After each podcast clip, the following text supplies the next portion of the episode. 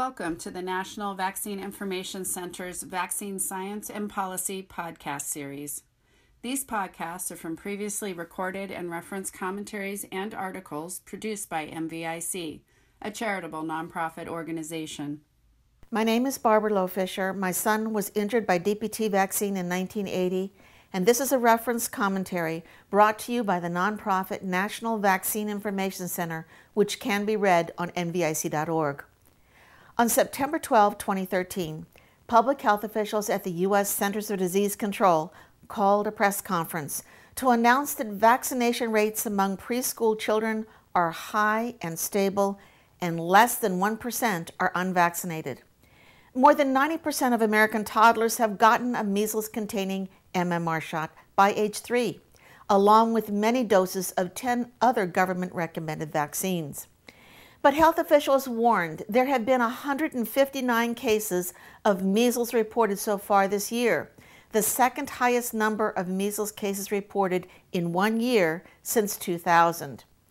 They put the blame on 92 unvaccinated Americans diagnosed with measles who had philosophical objections to vaccination, such as Orthodox Jews in New York City and Christians attending a church in Texas, which they described as, quote, clusters of people with like minded beliefs, leading them to forego vaccines. End of quote. There have been no measles related deaths in the U.S. this year. However, one government official said that 160,000 people around the world die from measles every year, and the infection is literally a plane ride away. She warned that, quote, the measles virus can hang out in the air and if you are in, in the same waiting room as someone with measles, you will get measles if you never had it. End of quote. In the interest of full disclosure, I should acknowledge that when I was a child, I did get measles, and so did my sister and brother and all my friends. It started off with a fever, running nose, sore throat, and spots inside our mouths and then an itchy red rash on our faces that spread all over. And I remember wearing sunglasses in the house because the light hurt my eyes. My parents and grandparents and their sisters and brothers also had measles when they were children. When I was growing up in the 1950s, measles, mumps, rubella, and chickenpox were infections we all experienced. But our parents didn't worry about those childhood diseases like they worried about polio. Americans born before 1957 have naturally acquired immunity to measles, and we passed antibodies onto our babies when they were born to protect them from measles during the first year of life. Because naturally acquired measles antibodies are different from vaccine antibodies, vaccinated moms today cannot give longer lasting naturally acquired measles antibodies to their newborns things have definitely changed in the past 60 years. In August and September, the CDC published annual reports that once again confirmed American children are among the most highly vaccinated in the world. In 2012, 95% of children entering kindergarten had gotten two MMR shots, and so had more than 90% of high school students. About 1.8% of kindergarten children had a medical or personal belief exemption to vaccination on file with schools. Bottom line 95% of the approximately 75 million children under age 18 have gotten two doses of MMR vaccine. And there is also a high measles vaccination rate among young adults in their 20s and mid 30s because since 1981, about 95% of all children entering kindergarten have received at least one dose of MMR vaccine and three or more doses of diphtheria, tetanus, pertussis, and polio containing vaccines. Now let's take a look at what measles incidence and death rates look like before and after the first measles vaccine was licensed in 1963. It's important to remember that, like B. pertussis whooping cough and other infectious diseases, Measles has natural cyclical increases and decreases every few years in populations. Plus, not all pertussis or measles infections are diagnosed correctly by doctors and reported to government health officials. And the same is true for diagnosis and reporting of vaccine reactions, injuries, and deaths. Before measles vaccine was licensed in 1963, the CDC admits there was massive underreporting of measles cases. And, quote, because virtually all children acquired measles, the number of measles cases probably approached 3.5 million per year. In other words, an entire birth cohort. Other doctors say it was more like 5 million cases of measles every year. In 1960, three years before the first measles vaccine was put on the market in the U.S., there were about 442,000 reported measles cases and 380 related deaths among 3.5 to 5 million Americans. After 17 years of giving children measles vaccine, in 1980 there were only 13,500 reported measles cases and 11 related deaths. But in 1990, about 28,000 measles cases and 64 deaths were reported in a population in which 95% of children entering kindergarten had gotten one MMR shot that public health officials had promised parents would give their children lifelong immunity to measles.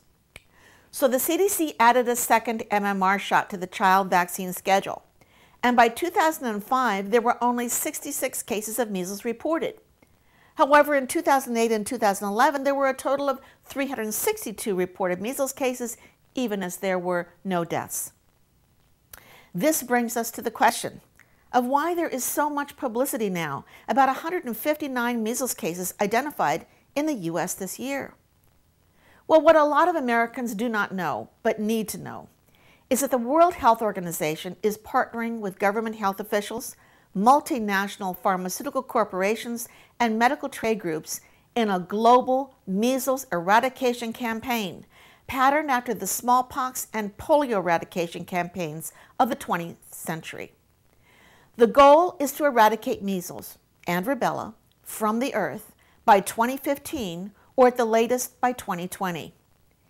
In order to accomplish that goal in the next two to seven years, the plan is to make sure that at least 95% or more of the world's 2 billion children get two doses of MMR vaccine. With a dose of MMR vaccine costing the CDC $20 to purchase from Merck, while private pediatricians pay $56 a dose, the cost of waging a global measles eradication campaign is astronomical.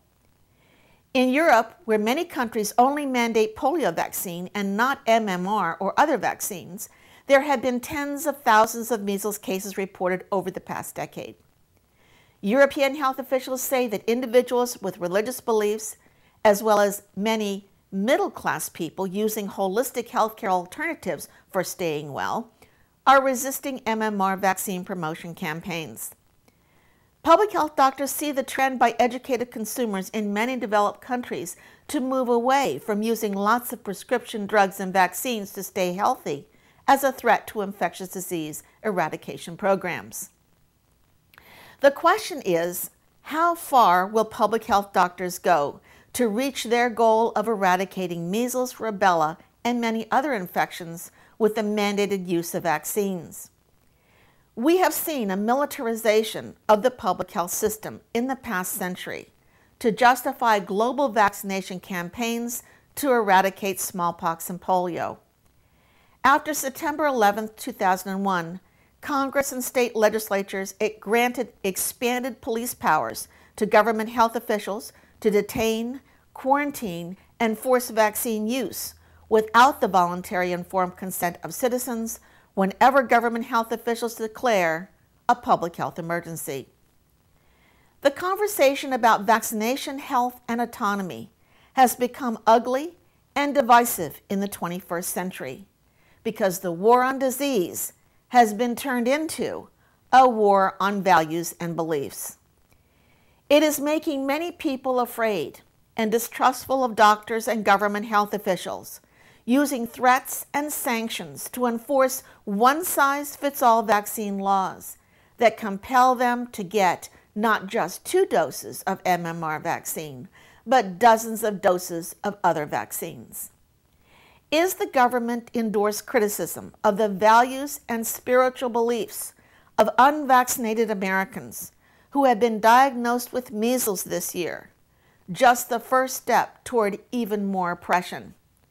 Will it escalate into what we witnessed in 2007, when parents failing to show proof their children had gotten a chickenpox or, or hepatitis B shot were threatened with stiff fines and jail time before being summoned by government officials to a Maryland courthouse patrolled by armed police with dogs to make sure their children got vaccinated. I don't think any of us know how far doctors working for government or drug companies and medical trade groups will go to pit citizens against each other in an effort to shun and punish anyone defending the human right to exercise freedom of thought, belief, conscience, and informed consent to medical risk taking, which includes taking risks with liability free pharmaceutical products like vaccines. Philosopher and human rights advocate Elie Wiesel has said, quote, When you take an idea or a concept and turn it into an abstraction, that opens the way to take human beings and turn them also into abstractions. When human beings become abstractions, what is left? When public health officials embrace the concept of eradicating an infection from the world, and achieving that goal means making sure that a certain number of children have gotten a certain number of vaccinations. It is very easy to turn children into abstractions and forget that human beings are not all the same. And we do not all react the same to vaccines or infections. There are biological, genetic, and environmental differences among us. And that is why some of us get an MMR shot or experience measles and do not suffer complications, while other of us do suffer complications and are brain injured or die. When doctors cannot predict ahead of time who will be harmed by a vaccine or an infectious disease, and they cannot guarantee that those who have been vaccinated are incapable of being infected or transmitting an infection. The precautionary and informed consent principles should not be eradicated from vaccine policies and laws just because public health officials have decided to embark on yet another infection eradication campaign. The National Vaccine Information Center supports your civil and human right to exercise freedom of thought, conscience, and informed consent to vaccination and make independent healthcare choices without being tracked down, bullied, and punished by anyone. Become informed about measles and MMR vaccine and talk with one or more trusted healthcare professionals before making an educated healthcare decision. Go to nvic.org to learn more and sign up for the online NVIC advocacy portal to defend vaccine choices and exemptions in your state. It's your health, your family, your choice. Before you take a risk, find out what it is. To learn more about vaccines, diseases, and the human right to informed consent, visit nvic.org, the website of the nonprofit charity, the National Vaccine Information Center. Since 1982, NVIC has worked to prevent vaccine injuries and deaths through public education and to secure informed consent protections in U.S. vaccine policies and laws. Visit nvic.org and nvicadvocacy.org to get well referenced vaccine information that you can trust and share with your family, friends, and members of your community. It's your health, your family, your choice.